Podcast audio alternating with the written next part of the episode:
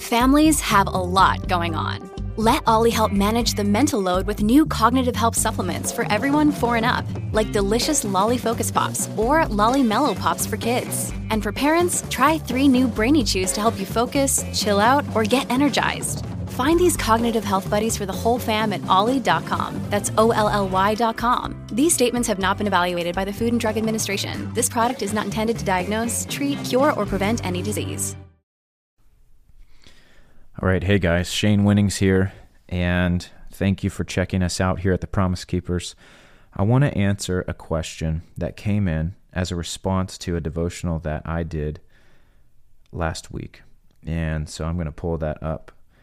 And this is what it says. Now, this came from someone named Jess.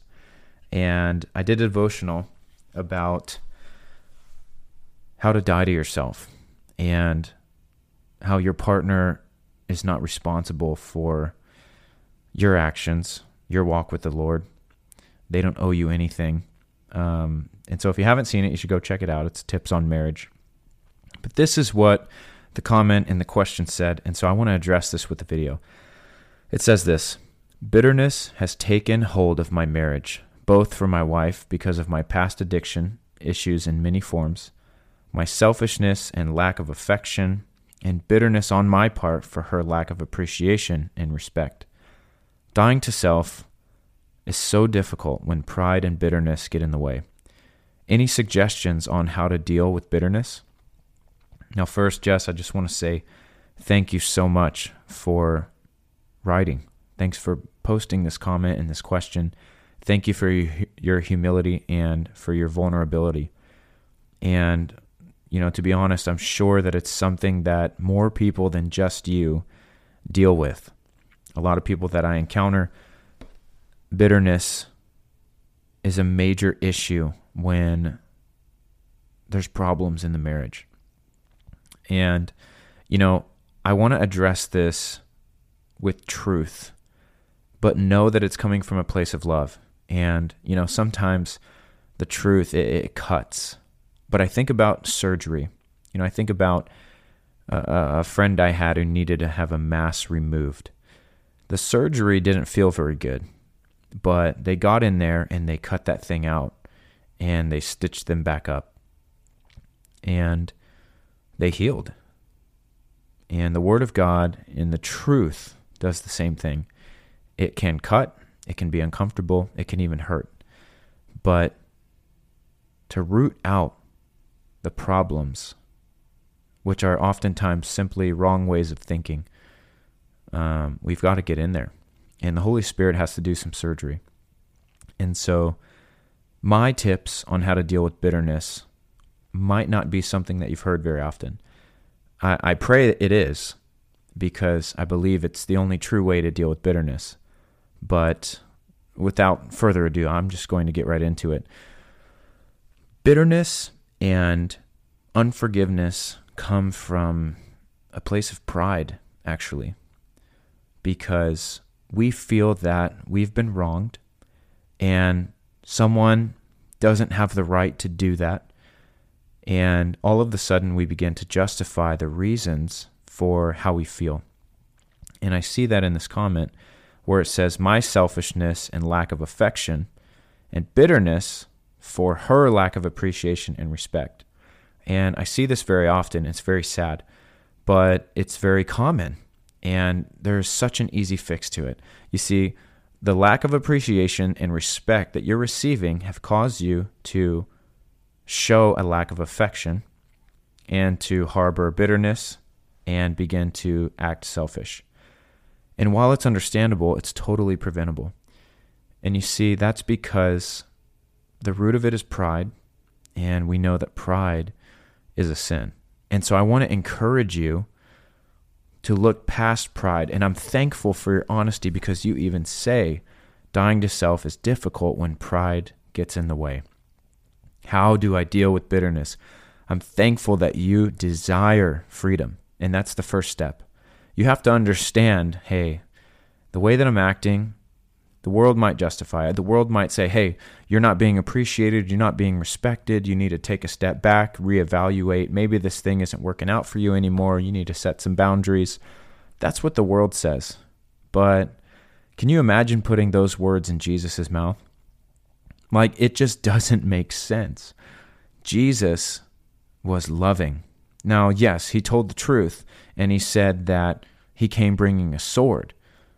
That's because a sword divides, and the truth divides. But the truth is also what sets us free. And so, for you to get free, you have to understand that pride is going to be the root of many issues in relationships and in marriages. And that's because we do something like this. We say, Well, how could you treat me this way? And how could you do that? And I've been there for you, and I did this for you, and you responded like this, and I can't believe you, and how did you, and why did you? And we have a lot of finger pointing going on. I'm so thankful that God never did that to us. I'm so thankful that all He did was pour His love out because He knew that His kindness would lead us to repent. So, in order for you to pour your love out on your wife, even when you don't feel like you can, you have to die to yourself. How do you die to yourself? You pray God's word over yourself until that's the only way that your mind can think. You know, the Bible says to renew your mind. You can actually rewire your brain. It's been scientifically proven. I wrote a devotional that reinforces that very thought. Within nine weeks, you can reprogram your mind. You can change your neural pathways. Science proves that the Bible is true. One way to reprogram your mind is to begin to speak something different over yourself. It's begin to think a way that you've never thought before. And so when you're trying to pray, when you're trying to die to yourself, it looks like this. It looks like waking up and saying, God, I thank you in Jesus' name that you love me today. I thank you that my wife doesn't owe me anything. Lord, I ask you to forgive me, and I repent for ever putting an expectation on my wife. Even expectations that the world would say is totally normal and totally common. God, love does not put expectations on another. Love doesn't seek its own. Love doesn't keep a record of wrongs. And Father, I want to love the way that you love. Jesus, I want to love the way that you love. And so I start by receiving your love. I remove the expectation off of my wife to treat me a certain way or to tell me certain things or to behave a certain way or to respond a certain way. I remove all expectations from her right now. I want to be free to love her, not need anything from her. Lord, you said in the Psalms, The Lord is my shepherd, I shall not want. Another version says, I shall not be in want. Another version says, I don't need a thing. That's because, God, I believe you can completely fulfill and satisfy every area of my life. And so, God, I'm asking you every area of my marriage that I have put an expectation on my wife to fulfill, I give it to you. Lord, this lack of affection that I feel, I receive affection from you, God. I thank you that you love me and you're singing songs over me. God, that before the foundation of the world, you knew me. All of my days were written in your book, Psalm 139 says. You know every hair on my head. You know when I rise and when I go to bed, when I come and when I go. You know me, God, and you love me, and I love you. And I thank you for changing my heart and for shaping and molding me to be more like you. Father, I thank you that I don't need anything from my wife, and so therefore I am free to simply love her with no strings attached, nothing expected in return. Forgive me for harboring bitterness, Lord. I have no right to be in unforgiveness. You had every right to completely crush me, condemn me, and damn me to hell, but God, you said that you loved me so much you would send your Son. And you said in John 17:3 that he did not come into the world to condemn the world, but that the world through him might be saved. And I thank you, Lord, that as you hung on that cross, Jesus, you could have said so many things to those who hurled insults at you as you were dying and being killed. And yet you said, Father, forgive them. They don't know what they're doing. And Lord, right now I release my wife from every bit of expectation. Father, I thank you that if she acts a certain way, or if she talks to me a certain way, or if she responds to me a certain way, that I can see the way that you see. Lord, I never want to hold a grudge. And I'm going to live by the Spirit so that I don't fulfill the desires of my flesh that want to lash out and want to give her a piece of my mind and want to take a break or get space or whatever my flesh wants to do. Lord, I deny that right now in Jesus' name. I live by the Spirit, and I know my spirit wants to love on her, wants to speak truth over her, wants to tell you how tell her how valuable she is, wants to encourage her in the Lord. Lord, I thank you that that is who I am, and that's what my heart is crying out for. I don't want selfishness. I don't want bitterness. Help me to become the man that you paid the price for me to be. I die to myself. I humble myself this morning. And I say, Lord, thank you for leading and guiding me. Speak to me by your Spirit. Help me. Convict me when I'm wrong. I want to be like you. I want to love my wife the way that you love the church. In Jesus' name, amen. Listen, that's a way that you can pray. Did you know that? Did you know that you could pray that way? Because I grew up in the church for 25 years and I had no idea. Now, I don't have that written down. That just came from my heart, it came from my spirit. But it also came from a knowledge of the word.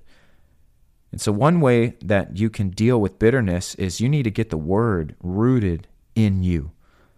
The Old Testament's great, but this stuff that I'm praying, this is from the New Testament because I am praying how God sees me. And we know what God is like because he showed us himself through Jesus' life. Jesus said, I only do what my Father's doing, I only say what he's saying. And we look at the letters and the epistles in the New Testament and we can understand the love of God in a different way. And so I read and read and read and read those books.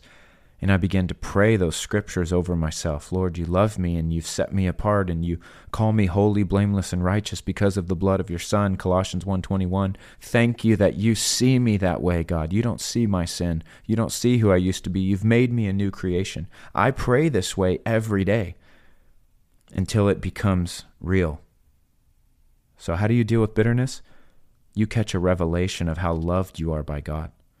Because when you understand how loved you are by God, you get free. Because who the Son sets free is free indeed. And when you are free, you get free from yourself, you're free from other people. All of a sudden, you're not holding others to an expectation.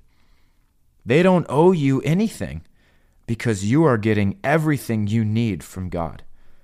You know, I don't need my wife. I just love her and I want her. I don't need her. So she can't let me down because she's not holding me up. I get filled up by God every day in my prayer closet, in my quiet time when no one else is looking. She's not even there. I'm getting filled up by God because when I come out of that closet, I've been filled by the Lord. I've been filled with His love. And now I have something to give my wife. If you go out of your house or you go out of your bedroom or you wake up in the morning and you've got a lot of things to need and you've got a needs list for your spouse, that's a recipe for letdown because we're humans and we're going to let each other down. But if the Lord is the one holding us up, then we can't let each other down. And when we do miss it, there's grace to cover. And so I want to encourage you die to yourself. Pray Pray like that. Go back and listen to this prayer again and begin to let the Lord lead you in your own prayer as you renounce your flesh and as you command it to shut up. I tell my flesh to shut up all the time because it wants to have a voice. It wants to snap back. It wants to be sarcastic. It wants to do this and that. But I don't live by the flesh because the Bible says the flesh is death. But when you live by the Spirit, that's life. When you live by the Spirit, you won't fulfill the desires of the flesh. And so let's be men that live by the Spirit. Amen. Hey, thanks for checking us out at Promise Keepers. Listen, if you're interested in a devotional that I wrote referencing that 63 day, nine week reprogramming of your mind, I wrote a nine week devotional. It's called I Will Always Overcome. It's filled with prayers, just like the one I prayed every day that I have you pray out loud, and you will reprogram your mind to have faith. to uproot unforgiveness and bitterness and fear and worry and anxiety and all these things in only nine weeks. It's called I Will Always Overcome. It's available on Amazon. It's only 10 bucks. And who knows? It might bless you. So feel free to check that out. Hey, we'll see you next time. Again, I'm Shane Winnings. Thanks for being with us on the Promise Keepers. We'll see you.